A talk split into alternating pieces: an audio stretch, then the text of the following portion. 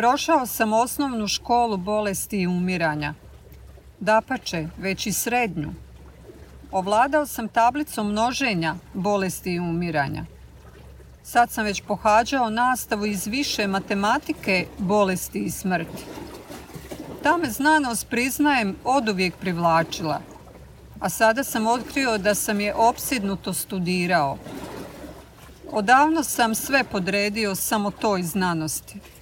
Potpuno sam sam od sebe otkrio tu znanost.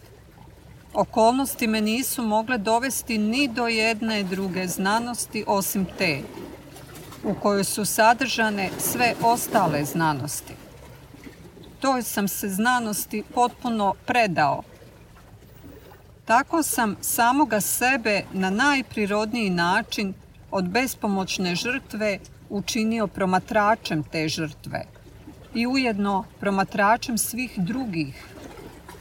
Taj je odmak bio jednostavno od životne važnosti. To mi je bila jedina mogućnost da spasim svoju egzistenciju.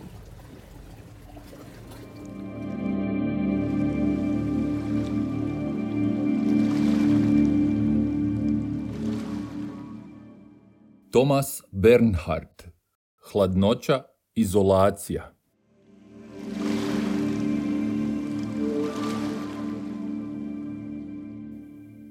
Vremenom postaje sve napornije dokazivati da si živ. U telefonskim razgovorima i susretima sa živima, koji uvijek iskažu prigodno zadovoljstvo što te još vide i čuju i donekle oprezno razgovaraju s tobom.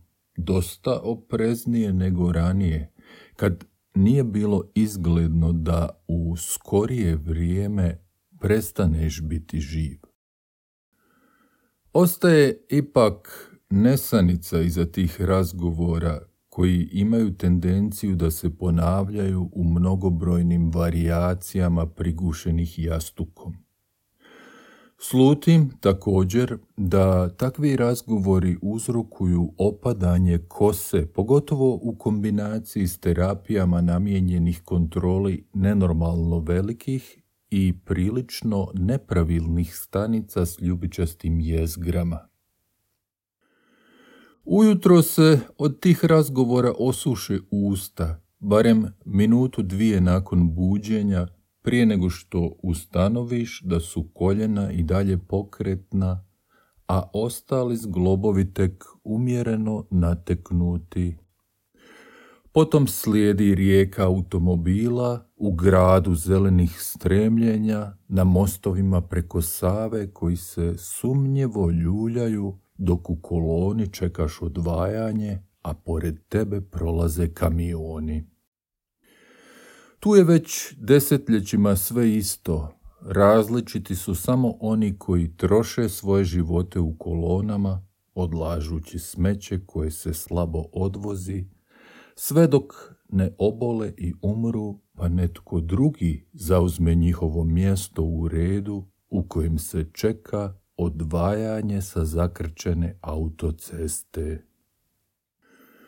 Donekle je svejedno jesi li baš ti živ ili nisi u tom gradu sve zelenije budućnosti premda je bitno da si registriran u skladu s propisima u smislu imena na računima u kasliću ili registracijske tablice koja se može očitati na kamerama pored ceste i povezati s vlasnikom koji je prekršio važeće ograničenje.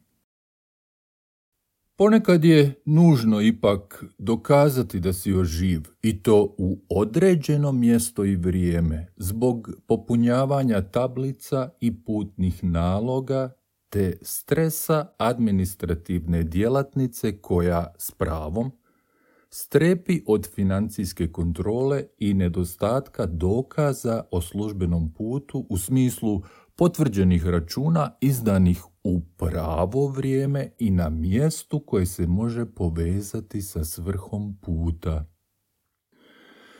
To je u suštini jedino što je zanima u vezi sa životom djelatnika, točnije može li se činjenica da su oni bili živi, a da ne mogu dokazati svrhu i službeni karakter svog bivanja u određenom vremenu i prostoru i to na način koji se uvažava u administrativnom smislu i prema propisanim protokolima, Može li se ta činjenica da su oni bili živi, ali na način koji ne mogu dokazati, pa je stoga neadekvatan u administrativnom smislu i potencijalno kažnjiv prema važećim zakonima, može li se ta činjenica iskoristiti protiv nje, koja mora sve to odobriti i potpisati?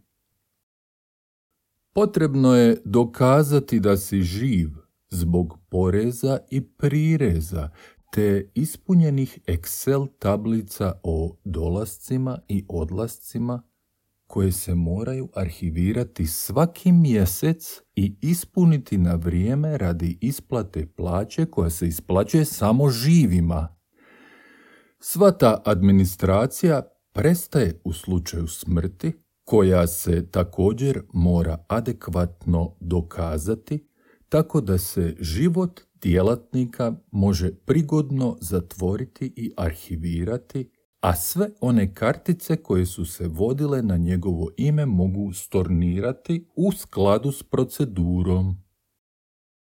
U blažem kršenju propisa ipak pomaže ponešto ako imaš rak ili neku drugu smrtonosnu bolest koja, nadaju se, neće trati predugo, jer se izvjesno narušavanje procedura u takvim slučajevima može tolerirati, to je i ljudski, ali samo ako ne traje predugo te ako djelatnik umre u razumno skoro vrijeme.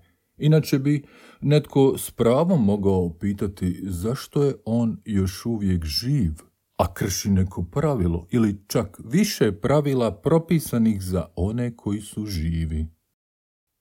Ako imaš rak ili nabubrenu aneurizmu, možeš dobiti neku vrstu predaha, barem nakratko, s obzirom da svi pomisle kako ćeš uskoro i umrijeti, pa te otpišu kao relevantan faktor u mjerenjima i ishodima, strategijama i evaluacijama i nisi im više konkurencija za ugledne pozicije u akademskoj i svakoj drugoj zajednici na ovom svijetu uopće.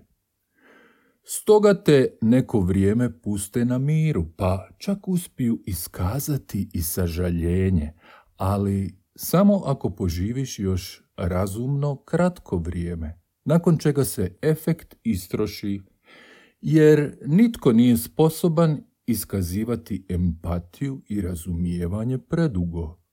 Radi se o prigodnim osjećajima rezerviranim za posebno teške situacije koje se ne mogu produžavati preko neke razumne granice nakon koje se očekuje da uistinu i umreš.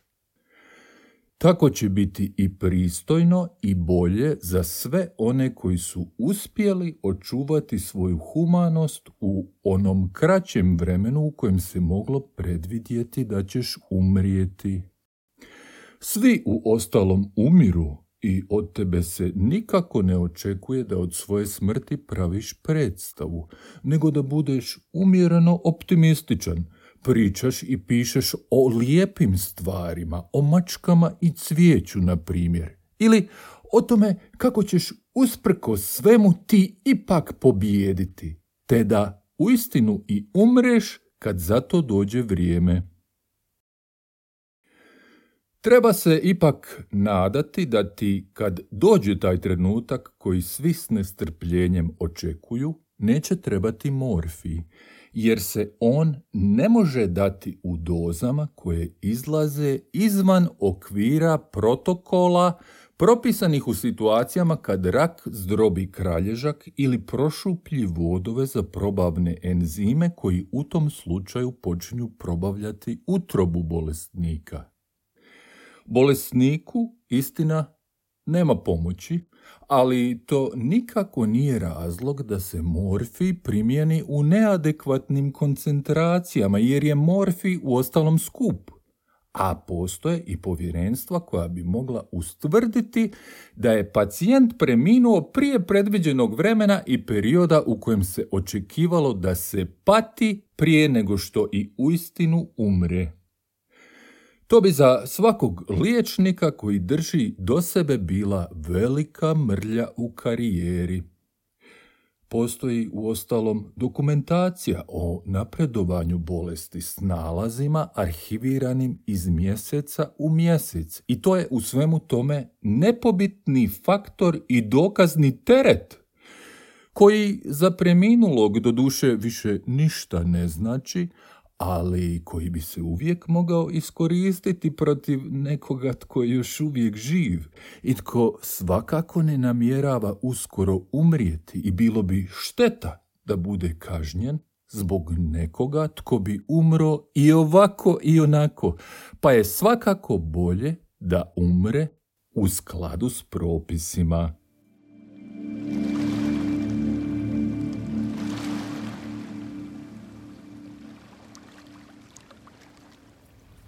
Zdravi još nikad nisu imali strpljenje s bolesnima i prirodno ni bolesni sa zdravima, što ne valja zaboraviti. Bolesnici ne razumiju zdrave kao što obratno zdravi ne razumiju bolesne i taj sukob je vrlo često smrtonosan. Bolesnik mu na kraju krajeva nije dorastao, a prirodno ni onaj zdravi koji se zbog takvog konflikta dosta često razbolio. Zdravi zapravo neprestance hine, samaritanstvo koje nemaju, koje ne žele imati i koje, jer je hinjeno, bolesniku samo šteti i ne koristi mu nimalo. Pomažući bolesnome većinom ne pomažu, nego ga opterećuju. Bolesnik koji se vratio kući ne može si dopustiti opterećivanje. Ako bolesnik upozori na to da ga umjesto da mu pomažu zapravo opterećuju, oni koji su samo hinjeli da mu pomažu, će mu po glavi. Spočitnut će mu oholost i bezgraničan egoizam, pri čemu je kod njega riječ samo o krajnjoj samoobrani. Thomas Bernhard, Wittgensteinov nečak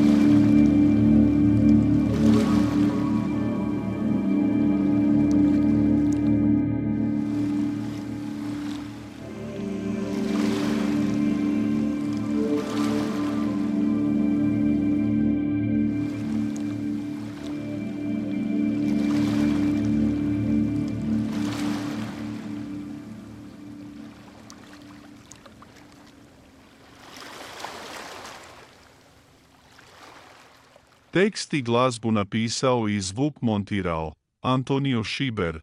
Tekst čitali Gordana i Antonio Šiber.